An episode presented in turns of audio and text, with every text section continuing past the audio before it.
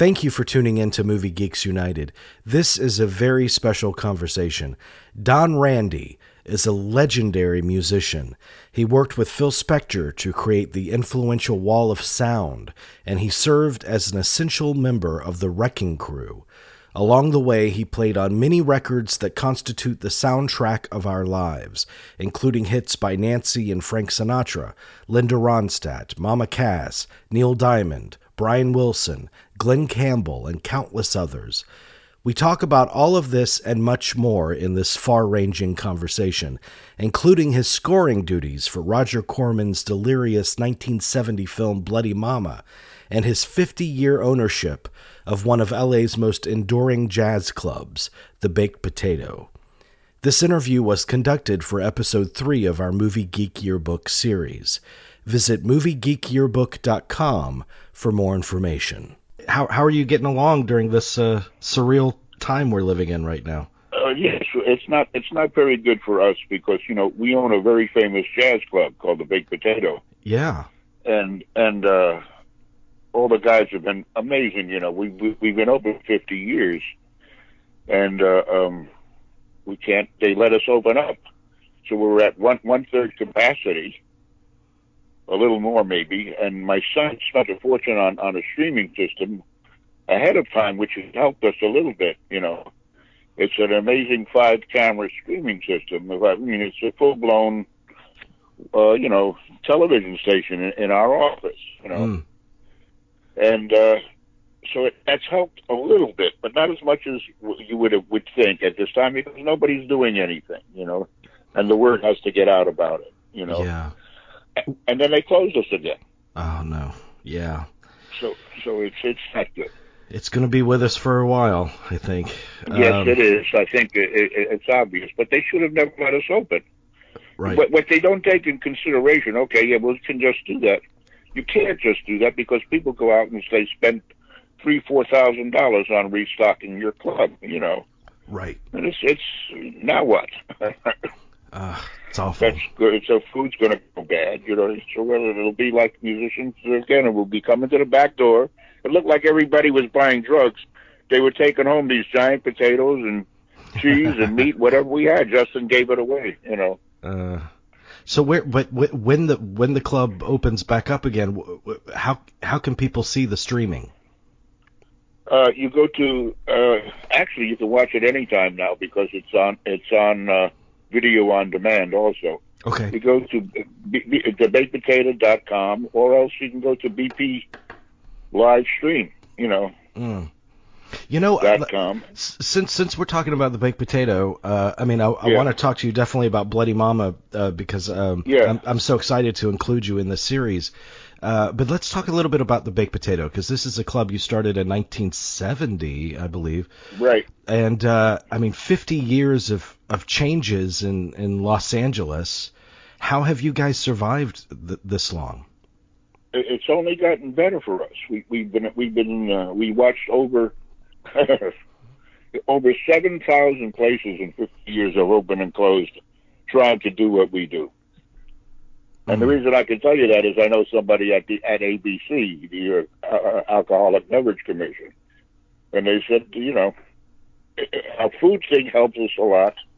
We're very famous for the food. The food is excellent, and uh, um, and then we get the greatest jazz artists there are. Mm. Is you know not the really really highline ones, except some of them will come in and you never know when they're going to walk in, especially when I'm playing and say I'm sitting in, and it, it becomes an amazing night, you know. Was was a love of jazz? Is that what initially turned your musical motor on? Yes, you know, I I, I uh, was one of the wrecking crew, the the uh, studio musicians yeah. that were doing all the sessions, and uh, um, we were so busy, and everybody, you know, I said I got to have a place to play because I always loved playing live. Even when I was in the studios, I kept I kept working in nightclubs. So I got an opportunity to find this little place, and the guy gave me a two-year option on it.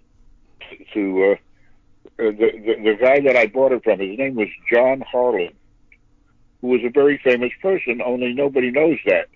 He was the guy that was on about four or five different game shows where he was the one that would say, "And you just won." Oh wow! You know, he he was the announcer, and he was a great guy, a great guy, and he invested in in that whole area. He owned over, I guess they say over thirty or forty properties on where the club is on Cahuenga Boulevard, and then up and down the valley. So he's he did quite well. I don't even know if he's still alive, Mm. but but he he gave us a two year option. If I could buy it within two years, if not, I could just stay there and rent it. Then I would lose the option. And uh, but we were able to buy it after two years, so that was pretty pretty neat. And we opened without a liquor license and everything, just beer and wine. And the food item was so so tempting to everybody that really sustained us, and it still does. You know. Wow. You're, uh, I mean, I, I, I definitely want to talk about your your collaborations with with Spector and and the whole Wrecking Crew era, but during this time was was film scoring an an ambition for you, or was it just something that came up? No, it it was a, a part of an ambition. I I love music. I was one of the few, you know, we were all jazz musicians that were doing all the rock and roll days. Some of the greatest jazz musicians, you know, but that was a living for us. But most of the guys didn't care for it. You know, it was like they would poo-poo it. You know, it's beneath them. I loved it. I, I, I loved the first. I'll never forget the first time driving in my car, and I said, "Oh my God!" I played on that song, and it was "He's a Rebel," you know, for Phil Spector. Mm. And I said, "This is that was so much fun to me." And then, of course, we went on a string for for me from nineteen end of sixty two to sixty three and then the heavy years in 65, 66, and 67 were unbelievable. I was never home. You know, I was in the studio constantly. And for me, it went all the way up to almost the 80s, and then afterwards, you know, I, they still call me. But a lot of the guys, you know, didn't do as well after 1970, 71. I Mm. kept right on going, you know. Yeah. It was it was pretty wild.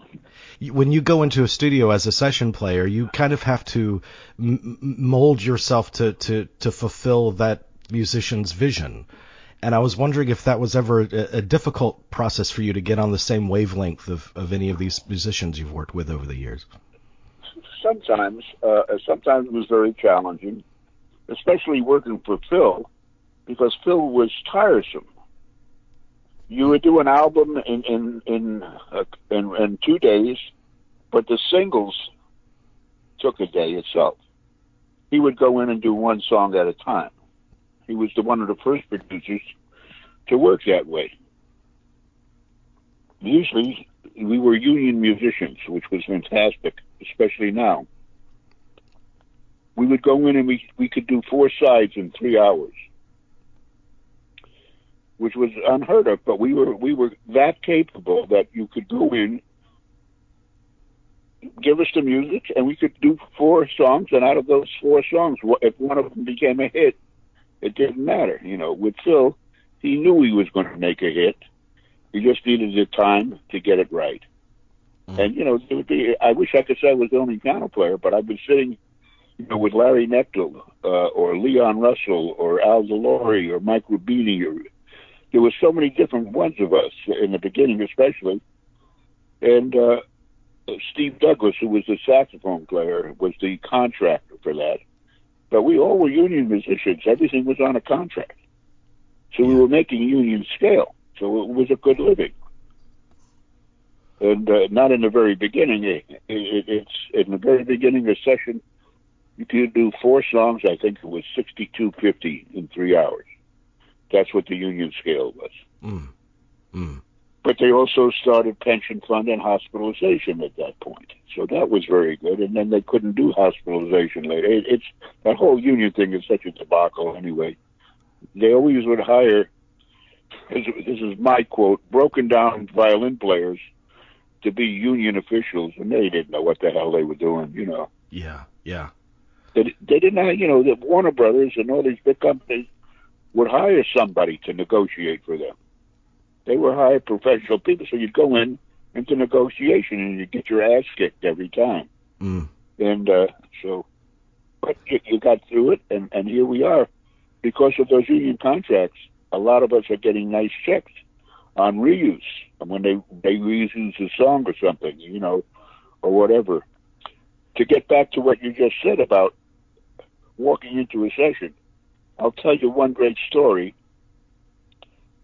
I walk into a, a, a session at Capitol for a guy by the name of Nick Venet, who was one of the Capitol producers. And the group was uh, this ratty looking little chick who had a sense of humor. Her name was Linda Ronstadt. It was the Stone Poneys.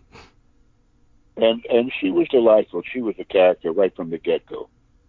But we, we're doing the session, and, and, and I look over and I see this harpsichord. I said, "Wow, I wonder who they got to play that." So I said, "Who's gonna? Who's the other?" He says, "No, that's for you." I said, "What?" Then I start to pack. I hope it's not some really hard classical piece of music they're going to ask me to play because they always assume harpsichord is with uh, pre-baroque music and baroque music. So I wait, and the guy, the arranger, Jimmy Bond, who was helping on on the uh, uh, on the session, he was also the bass player, and he says, I, I want you to approach this as, as rock and roll, and hands me the music and walks away. And I look at my part, and its whole chord changes. Nothing's written, and it said rock and roll Bach style, and that was it. and it became a, a very famous uh, uh, uh, solo on on on the uh, sound of a different drum.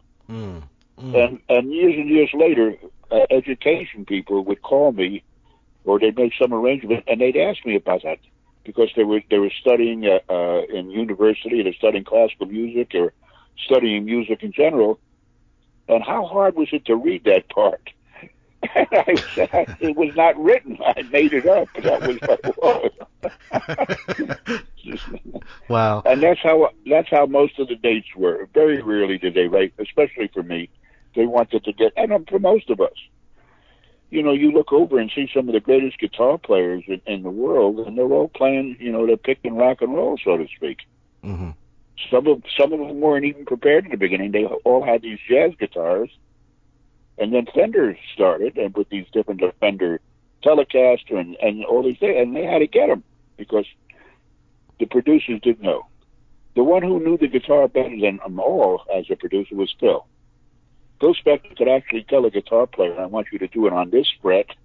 I want another guitar player, I want you to use the capo because I want the open sound out of yours. He really did understand the guitar, yeah. probably better than anyone and that was because he worked for uh, uh, Lester Sill and Lee Hazlewood. And Lee Hazlewood was the guy who wrote a million hits, who I did over a hundred albums for over the years for, for uh, his what was it? Lee Hazlewood Industries, LHI. They hmm. all weren't hits, but they were great albums that he would produce. But he also understood the guitar very well. Well, and he was basically a, a hillbilly, you know. Yeah, I mean, Spector's sonic perceptions were just unparalleled. And I, am wondering when you're when you're in sessions with Spector and you're layering upon layering of sound, did did it feel at the time that you guys were breaking ground? Okay, I have to uh, correct you. There was no layering. It was mono. Mm. So everything had to be done right then and there. It was done. We did it over and over and over and over to the point of, till we, you know, we take a break, we come back. Some of the songs we were in eight to ten hours at, at, at on, on one song, and finally say, "Thank you very much, guys. I got it." Mm. But at the same time, he was paying you for that time. He wasn't trying to say, "I need some free time." He he paid us well. Mm. We would make the over, you know, the overtime on him and and doubles and and for once we get two or three hits, he would pay us double scale. We there was a, there was about fifteen of us. When they got us, they knew it was going to cost them, but we became the charm. If you want to make a hit record, you better call those guys. So it worked. It worked out very well, and we and we produced. Yeah. We oh, just yeah. we, we kept coming up with it, and you know Brian Wilson says, "Well, I got to have those guys." You know, those guys. You know, Brian had already started, and the next thing I know, I'm I'm, I'm working for Brian Wilson. I'm and my joke was, if you work for Brian Wilson and Pete and Phil Spector in the same week, you didn't need to work for anybody else. Oh yeah, yeah. because Brian, Brian really took a lot of time. Also, it, was- that was their concept. They weren't in a hurry. They were independent producers. Now, when you got a got a cap, a guy who worked for Capitol Records, he had a budget. They all had budgets. RCA Victor, Warner Brothers. They also they everybody had to bring in a certain amount of stuff, unless they had the the green light, which none of them did. So then you had to come in, but they they they would get around it. Okay, we're only doing two sides in three hours. And so so it, it was fun. You know, we would go from one date to the next date. I mean, I think one week uh, uh, uh, I, I did 26 different recordings there, and I wrote, I arranged four of them. Wow. wow. I enjoyed playing more than anything else, and all of a sudden I started getting called. What can you help us with an arrangement? So I was ghosting for, I guess, for Billy Strange, for for Ernie Freeman, for for uh, Marvin Hamlisch, you know, a whole bunch of different stuff over the years, and uh, I said, wait a second, you know, I'm losing out here. Actually, Don Costa was the one that told me that you, you're making a big mistake, you know. Because he called me to, to uh, I can't tell you the name of the song, but it was for Quincy Jones. And Quincy got nominated for an Academy Award, and uh, he did not do it. Oh, really? yeah, yeah. So uh, he didn't win, fortunately, but uh, uh, that would have really driven me nuts. but, uh, Well, uh, t- tell me tell me a little bit Oh. about because you mentioned Brian Wilson, and I'm I'm think someone so so meticulous with the arrangements and uh and and you contributed greatly to um, God Only Knows, which is one of the most Yeah. gorgeous songs ever produced, I think. Yep. Oh, that's it's it's an amazing song. That you know, everybody always talks about good vibrations because they don't know how long it took us to do. it. That took almost three months.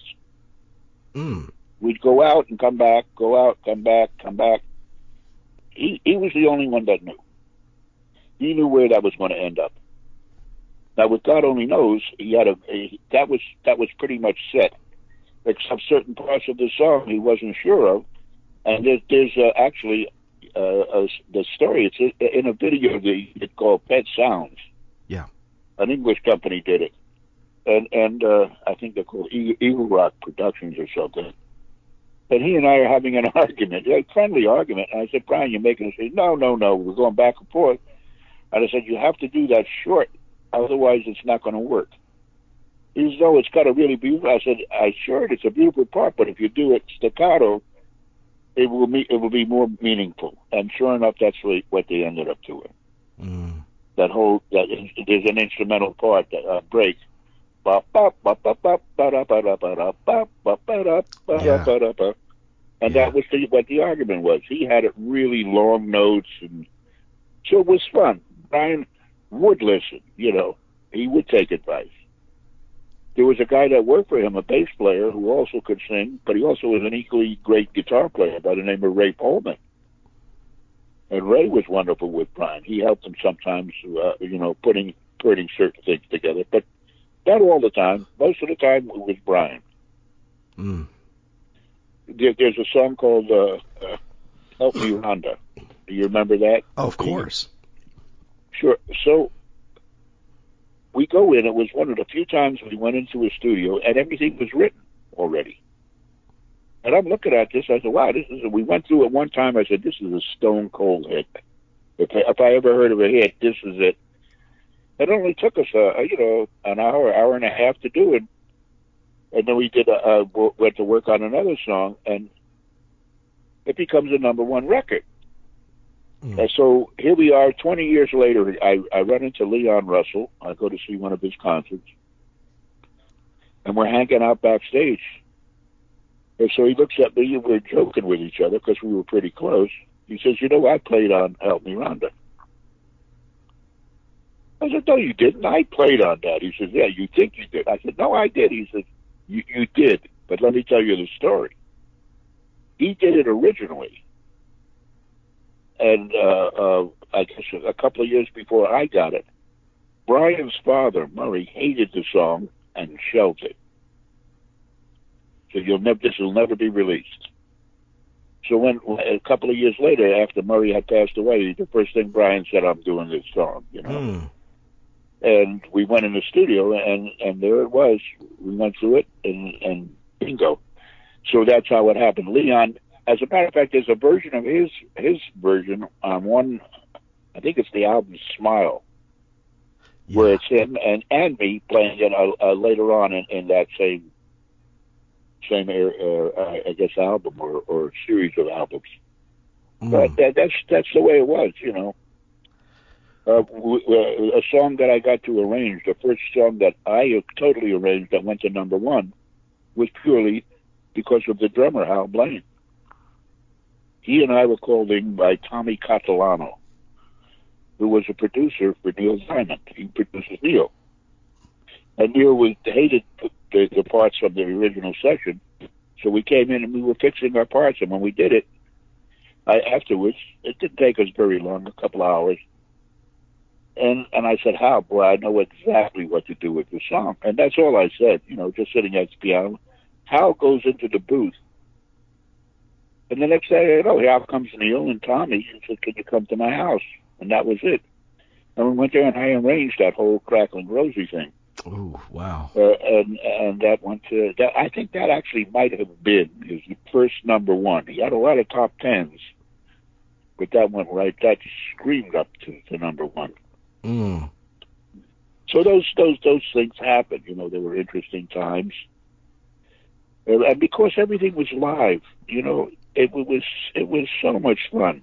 Know, just I'd like to have a nickel for how many times somebody made a mistake, and the producer said, "Who did that? Let's go that way." whatever you did, do that. You know, it was a feeling or whatever. But that that's that's because it was basically all of us in a room. You know, you look over and you see Tommy Tedesco, who was one of the, the most outstanding musicians in the world. I mean, Mm. This guy could do anything. And then you'd look at Barney Kessel and Howard Roberts, you know, famous, famous jazz guitar players. Do it. Billy Pitman, uh, who was uh, who just turned a hundred, incidentally. He had a hundredth birthday. We all, we all got together down in Palm Springs, and and the stories that the, the stuff for all the younger musicians that have done very well, they they they there's a bass player, Leland Sklar. I don't know if you're familiar with Leland at all. He's a guy that you see for he works for everybody, and he's got a giant white beard, and he's Mm. very, very gray hair, and he's a, he's an amazing musician. He just he said, "I wish I could have been part of that so bad you have no idea," and he's done very well on his you know on his own. I mean, he's a busy musician, Mm. but he just loved it. He said the music was fun, and it's true. Well, and you're all in the studio together there and the you know, there has to be something kind of ephemeral about just all of those musicians together interacting. I mean, that's something you can't That's- you can't get when you like we discussed before when you kind of layer it after the fact. you you just nailed it. It's, it's the interaction that would happen. Uh, we, you know, and it was only it wasn't only Phil Spector and Brian Wilson. We worked for Warner Brothers Reprise for Jimmy Bowen, doing this shitload of hits for Dean Martin, for Frank Sinatra, Mm. for for you know for all these different Warner Warner artists. I remember I'm trying to remember the name. There was a song called "There's an Old Oak Tree," Old Oak Tree, which is a was a great song, and it was recorded by uh, Dorsey Burnette, whose brother was Jimmy Burnette. That they and they were the Burnette brothers. They were country artists, and Dorsey got a number one pop record and country record with that. There's an old oak tree. It came out of nowhere. Now everybody who produced a country record had to use us. So you know, boy, those guys can play that country stuff. You know, we don't have to go to Nashville. You know, David Axelrod was a famous producer at at uh, Capitol Records. He wouldn't do it uh, in the very beginning. I'd never worked for him, and then all of a sudden I did one date, and he would move the things around to get to be sure I was going to be the piano player on. Mm. And, and on his own albums and other, and we did a bunch of stuff with Lou Rawls and, and, and other people. Did you did the you most did you record some for Elvis? Yes, I did. Yeah, Elvis was the. I turned down that gig three different times because Glen D. w- First of all, Glen D was too drunk and he didn't want to do it anymore, and but he's still doing it. Glen D Hardin, I love him, and he's he's another guy unsung hero, who's what one hell of an arranger, Mm. and most people don't know that. I know that because I've worked for him on some of the projects way back in those days, and he used to knock me out. He was a, a wonderful arranger. Mm. But uh, what can I say? You know that everything changed. If not for Billy Strange, I wouldn't have got the job doing Bloody Mama. Yeah, how did that happen? Billy Strange, Billy Strange had a, a, a lot of gigs. He also would overextend himself constantly. So everybody, I get a call at two o'clock in the morning. Can you help me out? I go over and I post a bunch of songs for an album date. Then he got to work for AIP. Where Al Al Sims was the head of the music department at American International, and and and uh, uh, I would go in. I forget the name of the movie. It was about Marquis de Sade, something he was doing, and he couldn't be there, and they needed me to go in once again. It's a whole scene that goes on for about four minutes of just harpsichord. But he kind of sketched it out for me. Some parts written, some parts not written. And it was the hardest thing I ever had to do because it was set. Why he did this, I'll never know. To what they call a variable click. Mm. Usually, when you work to a click track, it's constant at one tempo. This one would get a little faster, a little slower, because they cut it to the film. It had to be to precisely to the film. Certain things had to happen on the harpsichord. So, so I did that, and and it was it was absolutely. It, it took me forever, and they were very thankful for me. Gave me a nice check for doing that one. And the next thing I know, uh, would you be interested in scoring a film? I said, well, yeah, this is Billy Stranger's account. No, thank you. He said, no, Billy recommended you. And that's how it started, you know. I think I did three or four films in a row for them. Yeah. And so, so And, uh, but with bloody with Bloody Mama, you actually traveled to the set, didn't you? yes, I did. We went to Arkansas. We, we were to uh, Bull Shoals, Arkansas. Mm. You'd land in Little in Little Rock, Arkansas, and then they'd take you by car way up into the Ozark Mountains. and it was it was an ama- amazing time because I made friends with a number of actors. Two of them who are still good friends. Of, no, not good friends. One of them is really good friend. His name is Don Stroud, Yeah. who now lives in Hawaii, and the other one was a kid, some kid was never going to make it. His name was Bobby De Niro. Yeah. Whatever happened to that guy? so it was it was kind of fun, and and Bruce Dern was also you know they all played the son son of the Barkers. Bruce and I, we I, I'm a football nut, so my wife and I would go. We had great tickets through a ticket scalper that we knew, and and so did Bruce. Bruce, Bruce Dern knew him too. So he'd end up sitting right next to us a lot of times, or right near us, and he'd always come over. And Bruce bet on every game that was going on. You cannot win. You become you're you're, you're subject to lose a lot of money, and he did.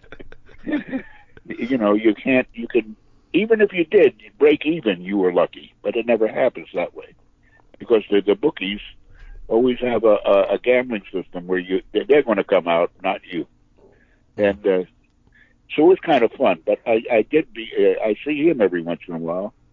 Well, of course, he's aged marvelously, and he teaches. Bruce was a good guy, really Mm. good guy. Yeah. When did you record in in in Arkansas as well?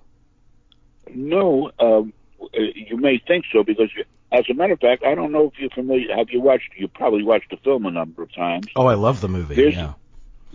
There's a scene where I'm play. I'm actually in the film playing bass, Yes. and and I pick up the bass and I tr- try and stab him with the spike on the bottom of the upright bass because they're robbing our our, our money. yeah. the market. They're stealing it off the stage, and that's Don Stroud. And you know, I'll tell you a story nobody knows about that. We kept rehearsing this. They had four different basses that were breakaway basses. They would, you know, cut them.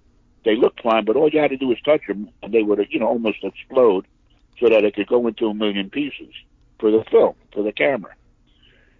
so we rehearsed it once. You know, we rehearsed it twice, and it didn't work out. Now we're now we're really getting professional. For me, everybody else was good. I didn't know what the hell I was doing. So it comes to the scene, and every time we did it, he fires once, and that does it. And now we go to do the final scene that they took. He he had a, a gun that was had about 10, 10 shots in it or something like that, and he just said, "Okay, I'm going to get him." And he kept firing the gun, boom, boom, boom, boom, and it's loud. And I just I really went after him and scared the shit out of me. I said, "My God," you know.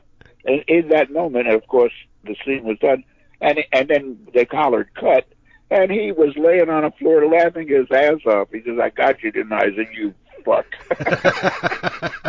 you scared the hell out of me, you know. They were they they they they, they were having fun. The guys, uh, what was the other guy? Oh, Bobby Walden. Yes.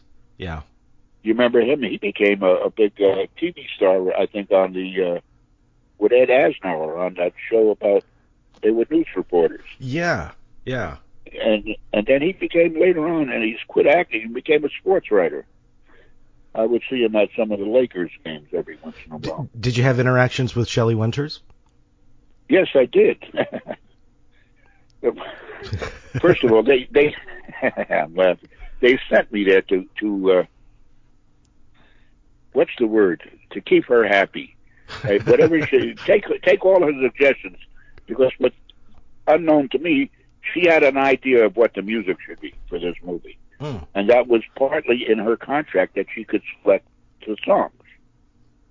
And I, nobody does that because I they they and they were never going to listen to her no matter what she was going to say. I don't know this, but I'm on location with uh, uh, Jerry and, and Guy Hemric, who also helped me write, and and uh, I forget because they, they they wrote for for AIP. They did a lot of the Frankie Avalon movies, uh, uh, which Yeah. I also got to play on. And uh, um, so here we are, and she'd come back after we were there six weeks. She'd come back. She'd go the minute she had a break. She'd go to these little stores that are in the area. She'd have the car take her, you know, twenty miles away, and she'd find these little old music. And she'd come back. Oh, Tom, I, I got this great idea. What do you think about this song? I said, that's a great idea, Shelley. And I'd sit down, had a little piano there, and we'd play. She said, well, I'm not too quite sure. I said, well, you know, if you do this, and and and so that's how it was for about the first three weeks, and then of course she didn't have time, and she had got, you know, the, the pressure was on to finish the film. I Mm. didn't take one song that she didn't play at all. Because they were they they were old folk things. It did, it didn't fit for where where Roger Corman was going, Yeah. So what what or what or, or what- what I thought where Roger Corman. Roger Corman didn't even come to the sessions. He was already on another film. Wow. Huh. I did get not get any point from him. It was just me and Al Sims, Al Simonelli. It, it, it was and, and the and the music editor, Bing Hershon. Bing was amazing. He he was my my lesson master of how to score. I swear to God. Mm. You know, he would say, you know, if this is happening, you could leave, leave the notes longer so that it becomes goes into the next cue, and then it be, makes it more easier to do, and then makes it more interesting, and, and makes the music flow. You know Right. and he was right. You know, it, it's a it's a lesson you learn if you don't know about it. And in those days, to score a film, there was a book that had breakdowns of click tracks. You count up to I think was it twenty five in the tempo that you think it is, and you look at your your watch as you're counting. And when you get to twenty five, you stop it, and that would tell you what click to use to score the film Mm. so that if it's a minute and ten seconds and it's fast, you will use ninety one or whatever whatever the click was, or hundred twelve or whatever.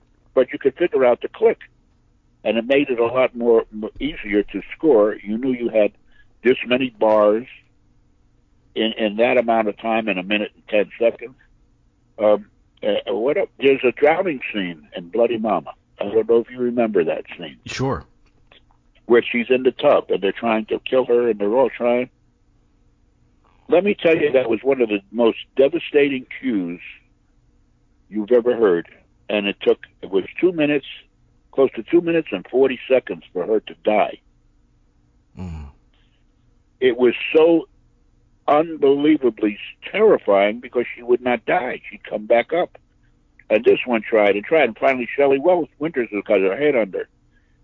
When Sam Arkoff and and uh, the other guys saw it, when in the, towards the final, they freaked out. They said the audience will go crazy. That's too too too much. They cut a cue that I had written, starting here and ending up at at at the end, so that it kept building and building and building. They took a over two minute and thirty second cue, something like that, and cut it down to 57 seconds. Uh, And it still was devastating. yeah. And he, years later, I did a, a full orchestra concert at the Mark Taper Forum in Los Angeles. And I, I played that song. And Clint Eastwood was there. Clint was a fan of mine. He still is. And afterwards, he came backstage. He said, Oh my God, you know. And he just looked at me. And then people wrote me letters about it. They were building a pool and they were going to put a fence. Everybody took it a different way. And hmm. I called it The Drowning, is, is the title I gave it for the, for the concert. And it was a very effective piece of music. By the time it ended, you were saying, die already, please die. and, and, and, and they, they cut it. They made Bing go back in and cut it down. He said the audience will never, never, never take it. Well, as it is, the movie is pretty extreme. I mean, it it ca- It is. It breaks a lot of taboos right off the bat. I want to ask about the uh, your your terrific title song. Uh, you know, I, I I've been watching that movie a lot over the past month or so, so I find myself walking around the house singing your title song. so, was was that always kind of the the what what you had in mind to do a a, a, a title song like that? I, I you want to know something I can't remember right now? And I'm being very honest with you. Um, I I don't remember what I did. I don't remember how it started. Yeah. Well, that's fine. It was 50 years ago. yeah. Um, it, it was it was a long time ago, but I remember, you know, it was what they wanted, and uh, and I gave it to them. Um, there, there there's a there's so many interesting things in that film, you know, um, that that that really worked out. Whereas on some other films, they think they know what they want and they don't, and uh, um, it, it makes it so much hard uh, for me. It, in retrospect, Roger Corman not being there at all worked out better for me because I got I learned how to to really do it from the the uh, the, the music cutter Bing Hershon and Yeah. and just being left alone. So it worked out. Yeah. It sure did. I mean, your music is wonderful. And and I would imagine that uh when you were in Arkansas visiting the set, I mean, did the, did that kind of environment uh, did it feel like it infused itself into the music for you? Was that valuable? Yes, it did. I, I met a couple of guys who were with the, who were also in the film as extras. Uh, everybody that makes a living in, in Arkansas in those days was on the state payroll. They all worked for the government uh, in, in some capacity, uh, highways, uh, uh, Mm. a health department, whatever. So they they they all had little parts in it, and they were from the Arkansas Folklore Society who Shelley couldn't stand because there were a bunch of, you know, redneck uh, uh, chew- tobacco chewing guys, but they were interesting, you know. and they would tell me stories, and I'd listen to the music. I had a kind of a, a, a, a feeling of what, what I got out of out of that whole era, out of uh, uh, area. Uh, later on, I was talking to Glen Campbell because he was from Fayetteville, Arkansas and and we were talking, and Fayetteville was on the way up to Bull Shoals, and uh, he said, "I." He, he says it's an amazing place, and I said, "Yeah, it, it's unfortunately still 50 years behind the rest of the world, you know." and uh, let me tell you, they had two cooks that were for for the for the movie thing, and then another guy that would come up. I put on 15 pounds. Mm. I mean, the food was on, and and everybody ate. I mean, you you were up at six in the morning a lot of times, and they started shooting early. And the schedule was, was very very tight. Roger ran a tight ship, and I forget the Elliot I forget his last name, uh, Cashman or something was was the producer, one of the or the associate producer, and he kind of ran it for AIP. He was he was on top of everybody, Right. and uh, I forget his. I, I know his first name was Elliot. He was really a nice guy, and he was very helpful too. Elliot uh, But it- it- Schick, Schick, or Shit, there you go. There you go. I think he later became a director for a while, or a producer Mm. for people. But uh, that that whole scene was, was was pretty amazing. And then you'd have the, the guy sitting next to you with De Niro or Stroud or Bruce, Bruce Dern. I'm, I'm trying to remember the girl. Um, she was really interesting. She did a number of things after that, and then disappeared. Uh, she did some television stuff, and and uh, just never never really made it. But I thought she was a marvelous actress. was it uh, Um, Diane Var- uh, Varsi? The um. Yes, yes, she was one of them. Yeah. Yeah. yeah. I just remembered another name, Clint Kimbrough. He was another one of the uh, one of the sons, you know. So it was an interesting cast. They were they were. Uh, I'll tell you one scene that is shot where uh, there. I guess she's going to give birth to a, to one of the sons, and if they they rented this this uh, house from these people in the Ozark Mountains to shoot it in it was so filthy, dirty, disgusting that they were living in. I mean, that they had to clean it up as much as they could because no one b- would believe how filthy it was. Mm. But yet, yet right outside the door were two white horses that the guy owned that were spotless. He would clean them every day. He was out there with a hose, hosing them down Mm. and that yet here they are, and they and they had three or four kids, and they're living in such dirt and filth. Yet those horses were clean; they were spotless. And and I'll, I'll never forget. Roger said, "I'll." I was there when they said, "You better clean this up," and everybody turned around and they had to stop shooting.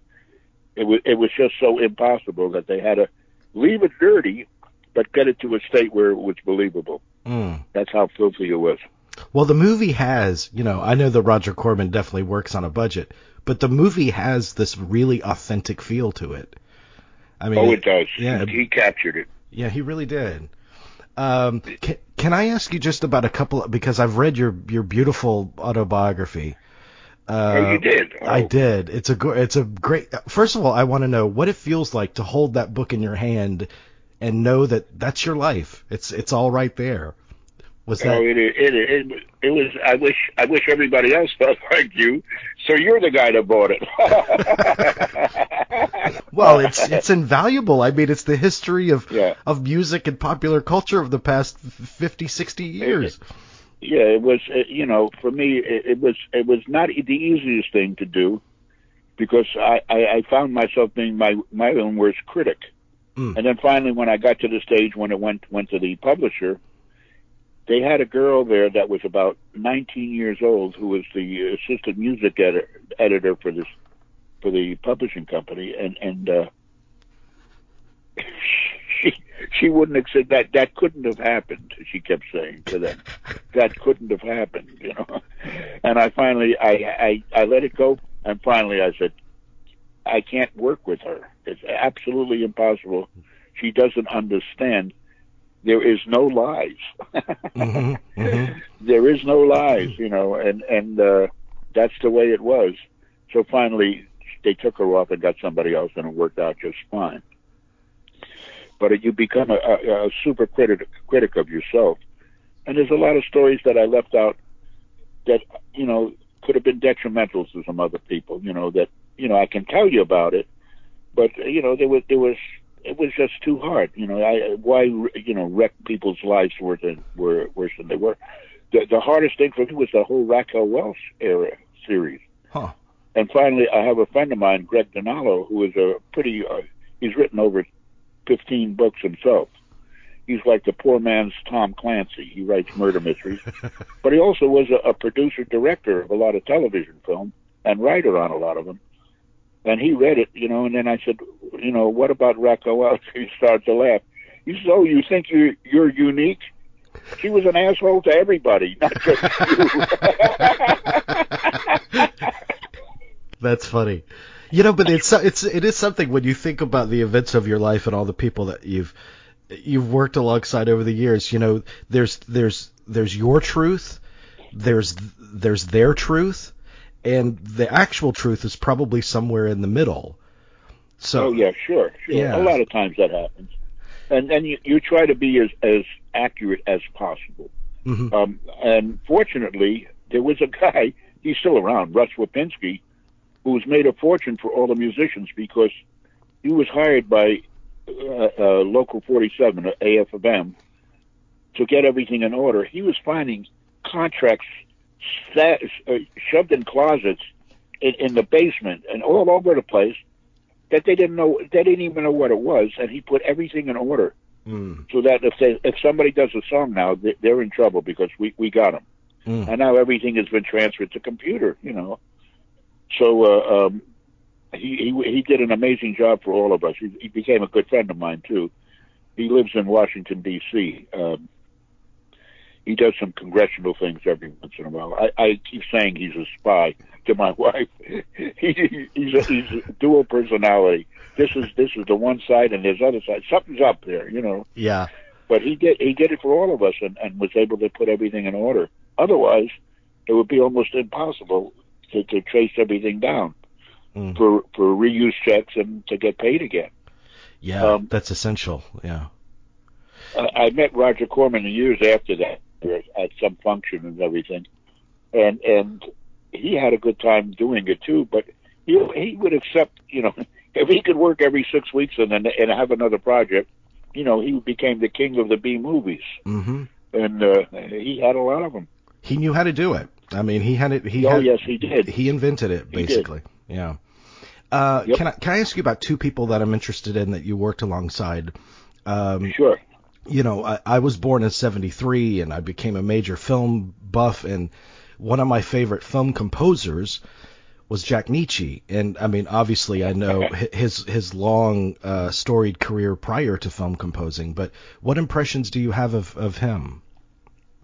Jack Nitzsche was an incredible. Um, he was probably my best friend. Also, on top of that, we Mm. lived right near each other, on in a place called Nichols Canyon, and we all would all be together. My wife, his wife, uh, uh, we'd all we'd uh, get it together at each other's houses, and and Jack was uh, a brilliant, brilliant, talented guy.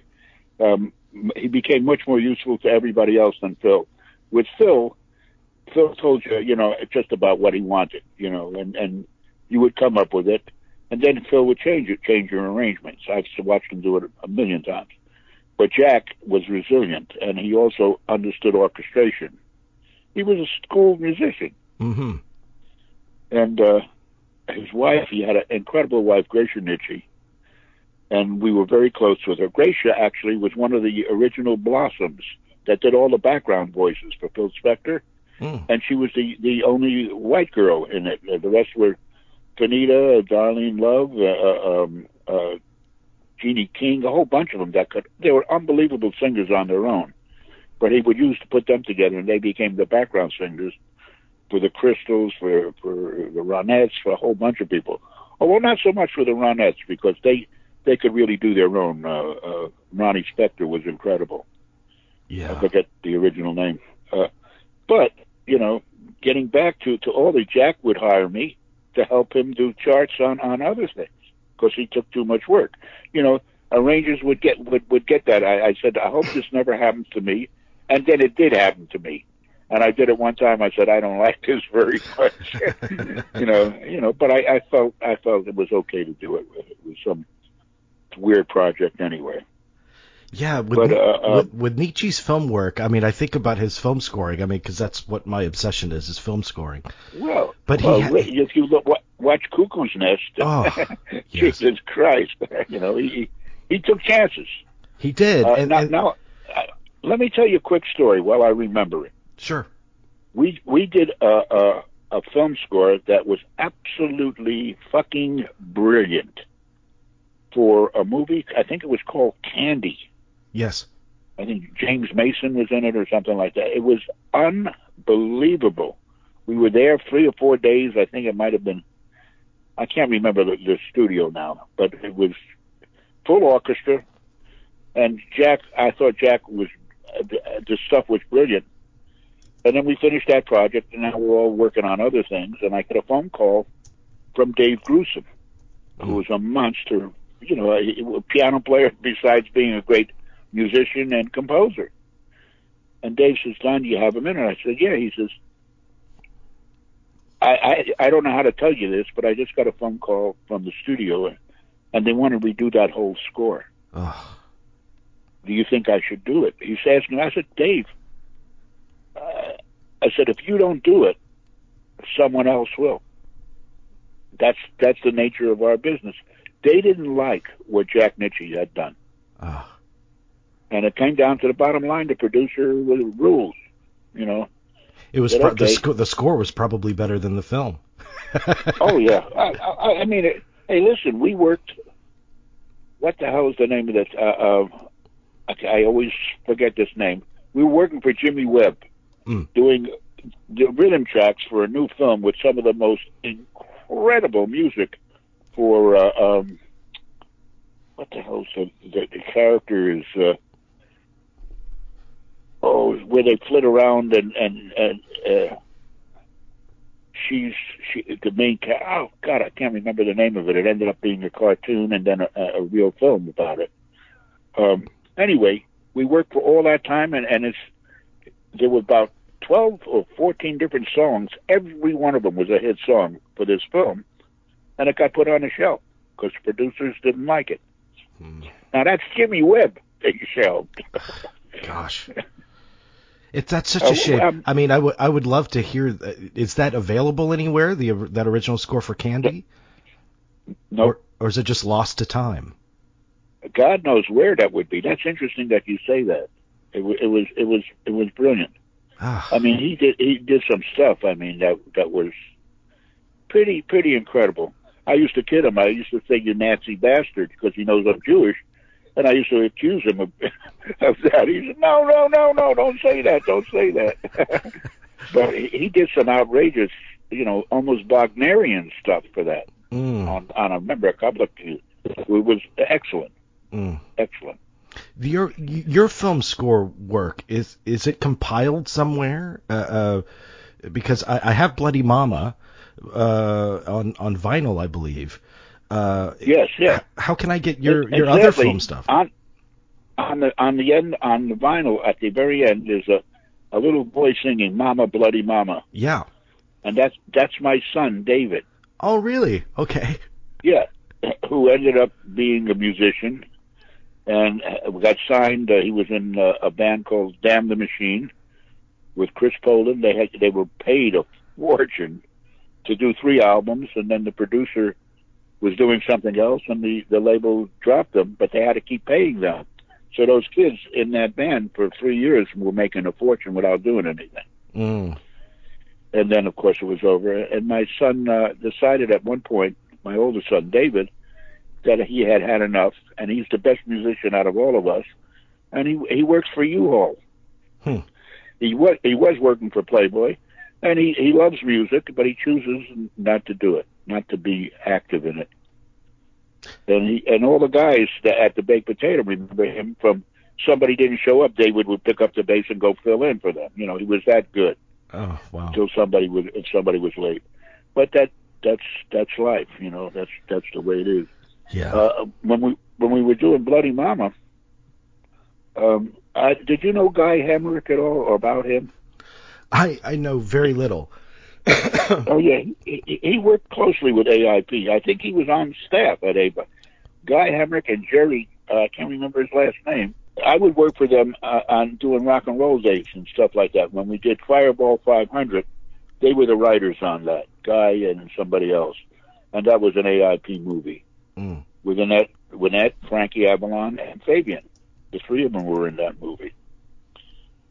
But it was another one of those things. I did a, a, a record, uh, a, a record, a, a score with that Dory Previn, uh, Andre Previn's ex-wife, had written with me for the theme called "Up in the Cellar" or "Three in the Cellar," Yes, something yeah. like that. Yeah. Now there, that one, the guy did give a lot of input. The the the, uh, the director, he, he did have a lot to say about that, and didn't get along very well with the arc with the with the head people at AIP. Mm. So, but it's that's that's the way it goes. You know, you you you can fortunately if you, you can remember all that stuff and, and think about it, that's part of the game. It, it, it's it's the game that you have to play, and and it's the the. Uh, I, I think Brando once said, "You think you have a, you know, you get an Academy Award for something?" He says, "What about the schmuck that has to go to work every day for for eight hours or ten hours, and hates his job for eighty percent of his life?" Yeah. You know. Yeah, you, were you you're doing something you love to do. You, you know? were you were blessed not only to do something you you love doing, but to to come up at the time that you did, when when the arts, music, movies, when everything was new with possibility. I mean, there were so many innovations, and you were Sure. right there in there with it. Yeah, you've got to remember. That for me, I, there's a chapter in the book. I, I, I- we started with one track with mono, and then we went to two tracks, Mm. and then four four tracks. When it became four track, that made Brian Wilson stay because he became the master of, of ping ponging back and forth. Okay, we've got enough on this track. Let's move it over to this track and add this, and then go back back and forth, and that made his his whole life. And and he he knew how to do that better than anyone. That was he he he knew the electronic capability of just having four track. And then when they went to eight, I remember who was it? Tommy Tedesco, the guitar player. said, What the hell are they going to do with all those tracks? you know. Yeah. and then of course and now it's infinity with Pro Tools. You know, you can you know tracks are an a, a, a, an, an inevitability, so to speak. You can go on from now to, to eternity. Yeah. I mean, I would love to hear. I, I, I would love recordings of, of your scores for Up in the Cellar and Stacey and there. Uh, uh, you know, are they available anywhere? I mean, where can you get them other Um, than just viewing the film? St- Stacey is not. I think Up in the Cellar was uh, was on on the disc also, Okay. but AIP has it. Uh, Stacey, uh, that that was done uh, director Andy Sidaris. Right. Do you know who Andy is? Uh, Oh, who- yes. Who he was? Yeah. Yeah. Andy's an, was one of my favorite people of all time. Mm. I mean, he he he could he he could swear to anyone. I mean, the language, and you accepted it because it was Andy Sidaris. He- He was my- a my he was a big was- big was personality. British. Yeah, yeah, he was, and I adored him, man. I got him. Uh, uh, um, there, there used to be a Western store. Andy wore cowboy boots, Uh, so there was a stu- uh, a store called Nudies on Lankershim Boulevard, not far from where the Baked Potato is, actually, hmm for years. And and everybody, you know, they had two tailors in there that became very famous for all the all the guys. So if you wanted something really good, you went there, and they would make suits for you, and all, all the uh, big rock uh, uh, country stars would go there. But he also sold a lot of gear that everybody wanted to have and wear, and he had the greatest stock of, of cowboy boots. And there was a the, the Tom Mix model. The Tom Mix model was like black and white leather, and and uh, um, it had like tulips on on uh, each side. Be- actually, beautiful. So I got Andy a set of that. Only I had Nudie, the head of guy, right on left and right on on the back on the heel part. Put an L in leather and and and and, and an R. Andy got it and he looked at the book and all of a sudden he started to scream and howl. And of course that was his pride and joy. You know, he would show everybody. Only Don would do that. because he was he was amazing.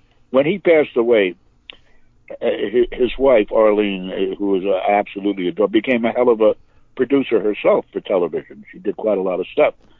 But uh, we, Andy wa- was not Jewish. He was Greek uh, uh, something, but we did it at at, at a, a a Jewish cemetery because they they could fit it, and she knew the rabbi there, who was very funny, and everybody showed up at this temple in in Culver City. I think I, I know my mother is buried there too, Mm. but Al Jolson, a lot of famous people. And here we are in this hall, and that's the, that's the tape I want. because the, the jokes and the stories people were telling about Andy, and you name every, he was so famous for sports, you know, that's where he started. He was the one that, that did started stop action, instant replay, Wow. a whole bunch of stuff that ended up being, you know, the way to do it. And he was the guy that would, if there was a chick with with big boobs, Andy would zoom in on it. You know, he'd get in trouble all the time because you know, and they you couldn't do that. Or if a guy got got hurt, Andy would zoom in on on watching the accident, and he, he wanted to show the reality of everything. Mhm. And uh, and he was an innovator. Uh, I forget the name of the guy that was the head of the sports department there. Uh, oh, Andy calls me, and he said I had worked on a couple of little projects. He says they want to they want to change everything at ABC. I said, what do you mean? He says they need themes for this. So there was about fifteen different themes. He says we're going to go in. I'm going to produce it. I'll put up the money for the bands, and then we'll, oh, Roone Arledge. That was the name of the guy. Roone was the head of ABC Sports, and then uh, uh, early morning programming too. So we go in, and I'm cutting all these themes, all these uh, one after another, and and never thinking, okay, big deal. If they use one of these, I'll be very happy. They ended up using eleven of them. Wow. So there was a, there was a time on ABC where I was really cleaning up, especially on Saturdays and Sundays when they had the, all the sporting events that they were showing, Wide World of Sports and, and stuff like that. They would always use my music for themes, and they had one, a theme for NBA basketball, one for college, one for one for bowling. you know, Mm. whatever there was, they were doing. They had a theme, and and Roone Arledge bought them all, and uh, uh, so I, I lucked out very much because of Andy. But he and I stayed fr- uh, friends forever till he passed away, and to see all these famous celebrities at his, his funeral uh, from uh, um, from the sports world was pretty amazing. And I'm just sitting there. Nobody knew who the hell I was, you know, except for Arlene, his wife. But everybody else that was there, and Roone Arledge, of course, he he and I got along well. And they all would. After the '70s, once I opened the club, everybody would come there. Yeah. Yeah. There, there was there was a guy who heard me play. Uh, he was the head of children's programming, and uh, he contacted me, and he came out to the club, and he's listening. He says, "Hey, I just noticed you're going to be down in Ventura. We were doing a concert at, at Laguna Festival, and he said I'm going to bring a date and come down there." So he did, and we started. We we became friends. The next thing I know, I get a call to fly to New York, and I ended up having a show called All Star Saturday on ABC, and the show started at eight o'clock in the morning and finished at noon. I had all, all the bumpers, all the ins and outs for all the cartoon shows that they were showing on ABC on Saturday. Wow. And you hear All Star Saturday on ABC, and I had a full chorus on it. I had a full orchestra on some of them. It's a little band. I mean, it was incredible. They paid me a fortune for it. Can I, uh, uh, before I let you go, can I ask you about one other uh, friend Sure, of you yours? can do whatever you want. I have no. Ru- I'm not in a rush. well, uh, I, I I am was a, a huge fan of uh, Glen Campbell as well. Um, Yes. And uh, you, I mean, I I know your relationship with him goes back, but you also Yes. performed on his last single, the the I'm Not Going to Miss You, didn't you? Yes, that's right. That that was uh, my son sings it with my band. Uh, we we will do it, and he my son uh, Justin, who runs the club. Actually, it's his club now, the Baked Potato. Um, he does a, a version of that that you'll see people in the audience literally crying, especially Glen Campbell fans. fans. Um, he sat five feet from where I was when we did it, and Hal Blaine did it, and Joe Osborn, the other Wrecking Crew guys. And he and I are looking right e- at each other, and he's there. He is playing the guitar, and he has no idea who I am. Mm. Mm. And I'm sitting there, and I literally was crying while I was playing it, you know. And and and uh, I, I still get choked up thinking about it. And every time I have to play it, it gets me Yeah. because he he was such you know here is a guy and I thought it was very courageous of what she did, what his wife did, and, and the kids of letting them film that for the last year. You know, it, it's you know you you would think I keep telling my wife this, and, and uh, now we were dealing with COVID. But in, in my lifetime, I was hoping to see a cure for one of those, for Parkinson's or something like that. I'm 83 now, and it doesn't look very good. We're getting worse, you know. Mm. So, uh, Well, just listening to just I- listening to that track, I mean, the it, it seemed it seemed like a sacred kind of ground. It must have been when you guys Yeah. recorded that. oh yeah, it was. Uh, We we were actually uh, at the NAMM show, and we and Denny Tedesco said they're looking for you. I said, who? They're doing this thing, and he got a hold of Hal and I and Joe Osborn was out uh, doing something for Lakland uh, basses and guitars. So they sent a, a, a limo for them. I, I, I, I, Hal was living in Palm Springs, and Joe was visiting from uh, from Nashville, I guess, or from Shreveport, or wherever he lived. So they didn't have it. I just hopped in my car, and we all met at United Western, which is now East West Studios, hmm and uh, and that's where we rec- we recorded. You know, that's the same place where we did the uh, Elvis Presley and everybody else. You know, but that was it was a very tough day for me. You know, uh, here we we left the NAMM show, uh, the electronic show, and came shooting over there. They went back. I said I had had enough at that point of, of, of schmoozing with everybody, so I just went home after that. But uh, um, I, as I'm driving home, I said, "Oh, I- it, it starts to hit you." My God, he didn't know, even know who I was, and I tried to talk to him. And uh, what was it? Uh, before we did that thing, I didn't know that he was sick. And Capitol, there was a, a big thing honoring him at at Capitol Records Studios, at the Capitol Studios in Hollywood. And I get a call from Nancy Sinatra. She said, "Are you going to go?" I said, "I think so." She says, "Well, plan on it and come pick me up."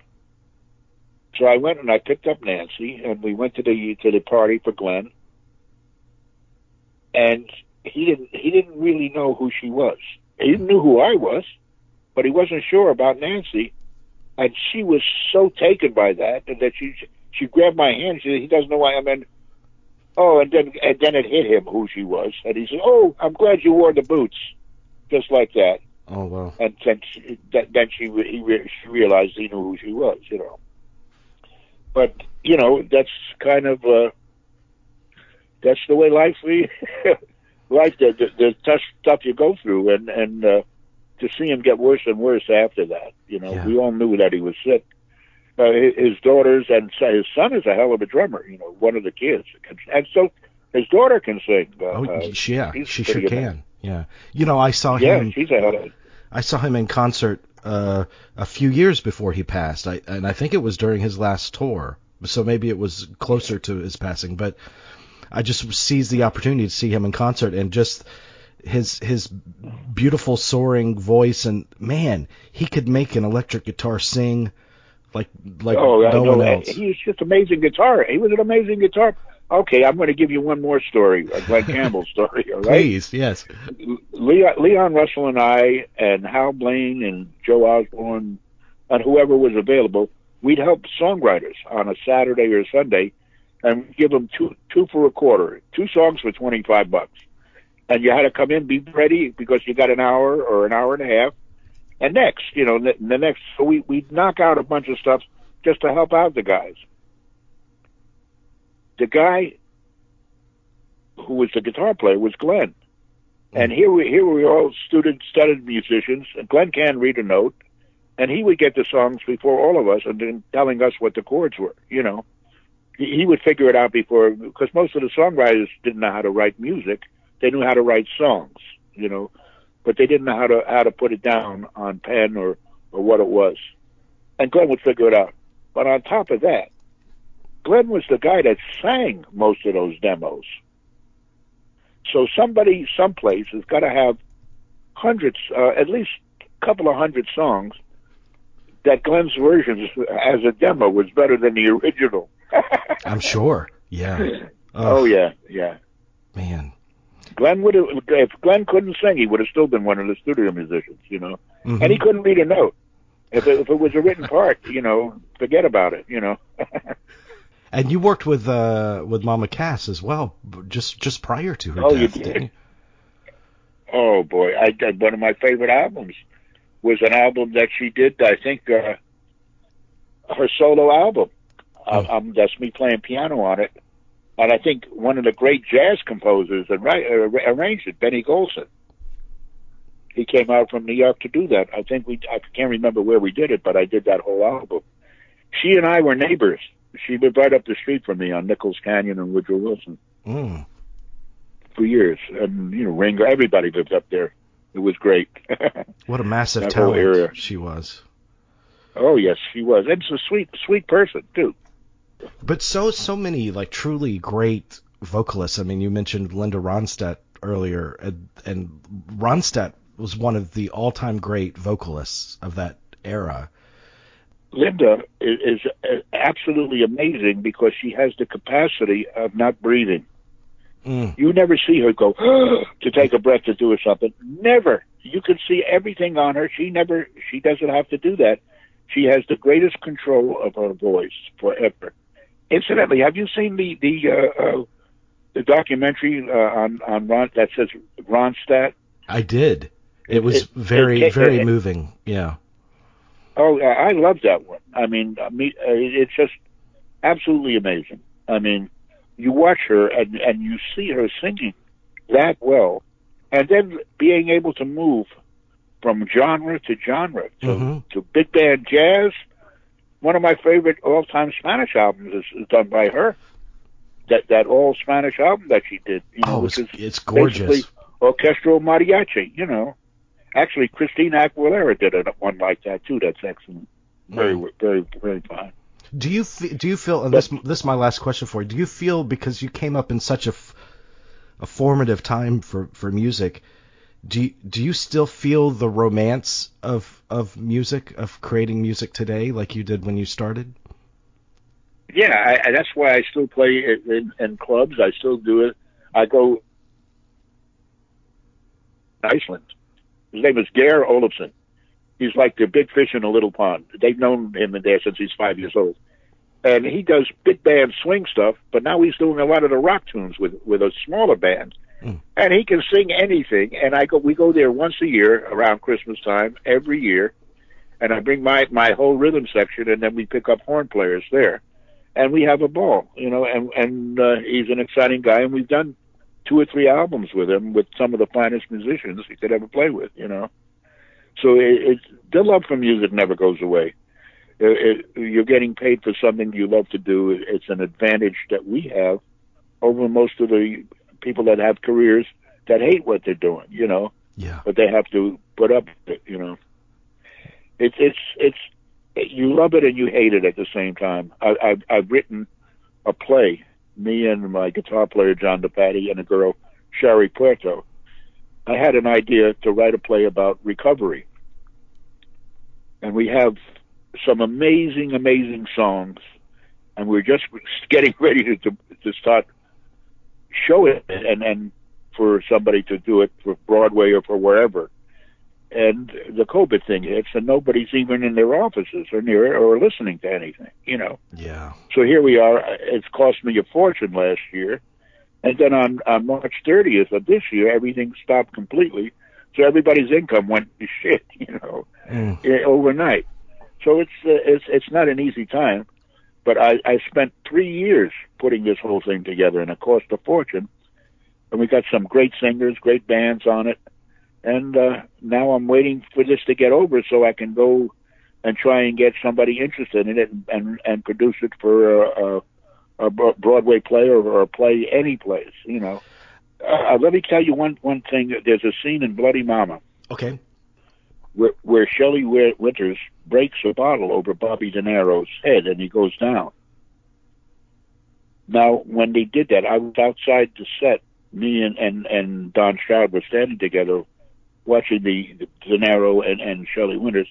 She hits him with the bottle, one of those breakaway bottles that they use, hmm and it di- and it didn't break away. It hit him solid. You hear it go, and he literally he he went down on one knee, and every everybody was and uh, Roger said, "Let it roll." And he, he played out to the thing, and then some blood is coming off the side of him, and then and then he hollered, "Cut!" but that was the scene they used. Wow. You never saw the. I mean, it, it's pretty heavy duty. it was, and the and the and the personality, yeah. you know, and the fact that Corman, I mean, he he worked cheap and fast, but he he, he was very smart. He cast very serious, sure. determined kind of method performers for his movies. They gave him some oh, gravitas. Yes. Uh, uh, th- those guys worked hard on that film. Everybody that was there put their put their time in. You know, every every I mean the uh, the guy that did sound for the film that that was really great. I remember he was on. He and his wife were there. I got to meet them and hang out with them. Well, Incidentally, it, I don't know if you. Some of the greatest fishing in the world is right there at Bull Shoals. My, fa- my father, fishing. my father was from Arkansas, so I've I've I spent time there as a youngster when he would drive back up yeah. there. But uh, yeah, and you know, Bloody Mama came about obviously because Bonnie and Clyde was a big hit, and Corman wanted to capitalize on it. But it stands yeah. on its own. Oh, it does. It does. Yeah, it does. Uh, absolutely. There, there, there's a um, there's a, a, a film out. You want to hear some a good score? Well, uh, it's called the Racing Scene, and that was done by Andy Sidaris too. It's about James Garner Yes. And and and his thing with with the formula cars. You, his, he you did that fortune, millions of dollars. You did that prior to Bloody Mama, right? Yes, I I think so. I'm not sure. Sixty nine, I think. Around, uh, yeah. Um, but there's an interesting thing in that film. The, the theme is sung by Joe South.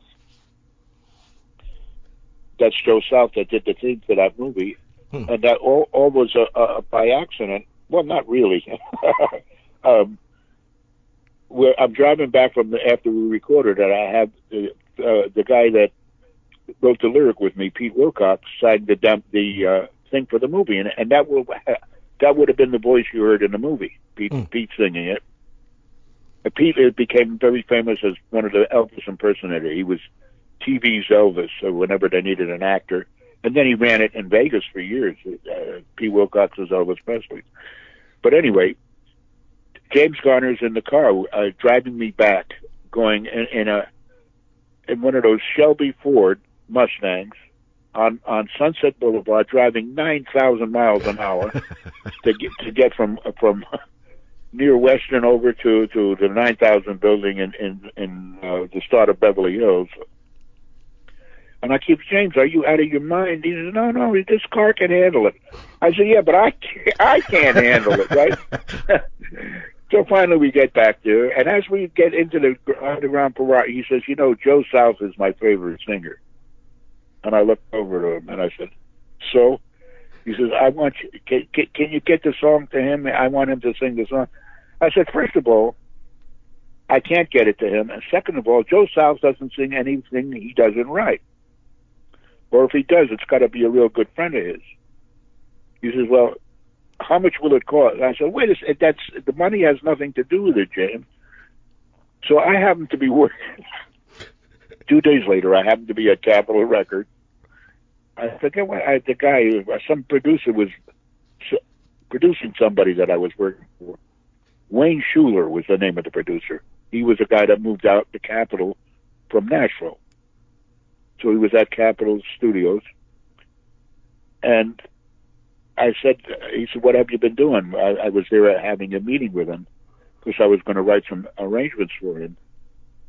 And I was telling him about the thing, and I said, you know, you're back from back there, from from Tennessee. Do you know anybody that can get to Joe South? Just joking around. He says, no. He says, but but there's a guy coming to meet with me tomorrow. His name is Bill Lowery. I said, big deal. Who's Bill Lowery? He says he's the guy that that's the manager management for Joe South, Billy Joe Royal, a huh. whole bunch of people, and he's going to be here tomorrow. So I said, look, this is the situation, and I said, I called James Garner. He says, offer him offer him two hundred dollars. I said, don't be stupid. I said, oh, he says, all right, offer him five hundred dollars. So I go out of the office. I come run back wait, he's not, and that money has nothing to do with it. He says he won't do it. I said, please, just ask Bill Lowery. And I give him a demo of what we had done. And Bill Bowery takes it back to Joe South. And about two weeks go by, with Andy's already cut together with with the uh, with the uh, Pete Wilcox version of, of "Why Does the Man Do What He Has to Do" is the name of the song. It, uh, it, no, yeah, that's "Why Does a Man Do What He Has to Do." And in the middle of the night, about three in the morning, I my phone rings, and my wife grabs the phone. He says, "Some guy with a southern accent," and I pick up the phone. He says, "You Don Randi?" I said, "Yeah." He says, "Well, this is Joe South. We did the song." He says, "You want to hear it?" I said, "Yeah."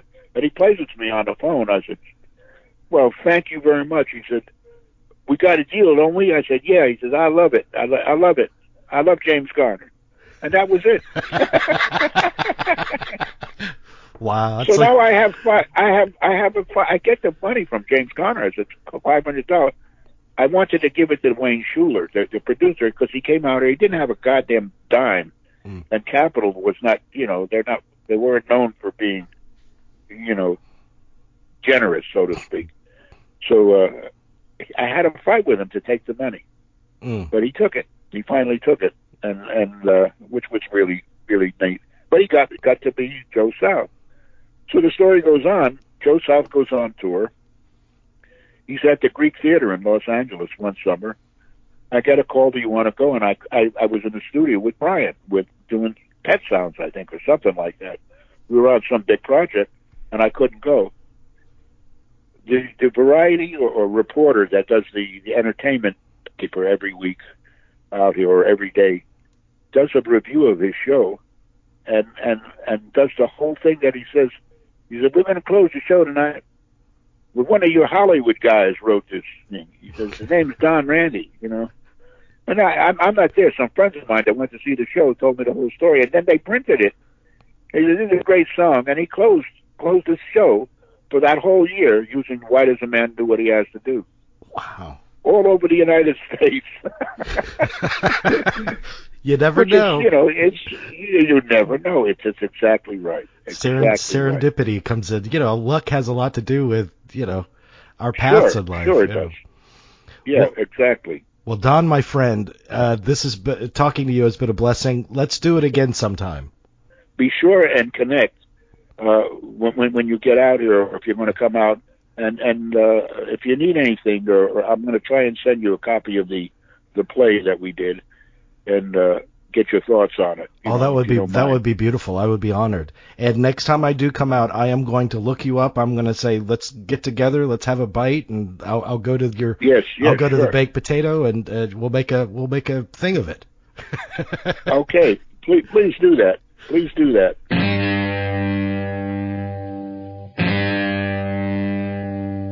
Just to be alive is not alright with me. There's something more I know there's got to be. All the places I've been and the roads I've traveled on. Now the time has come. Now the time has come. Oh, why does a man do what he has to do? Why does a man do what he has to do? Skies painted blue where all your dreams come true.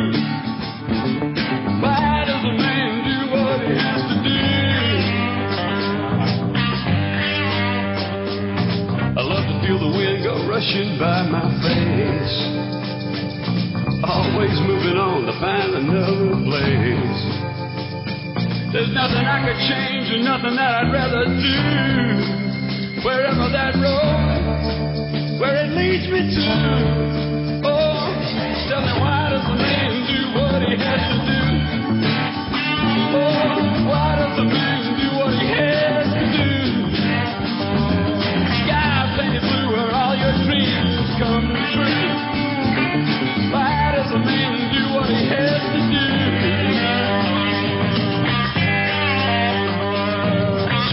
your life is not alright with me. There's something more I know there's got to be. All the places I've been and the roads I've traveled on. Now the time has come. Now the time has come. Oh, why does a man do what he has to do? Oh, why does a man do what he has to do? through where all your dreams come true.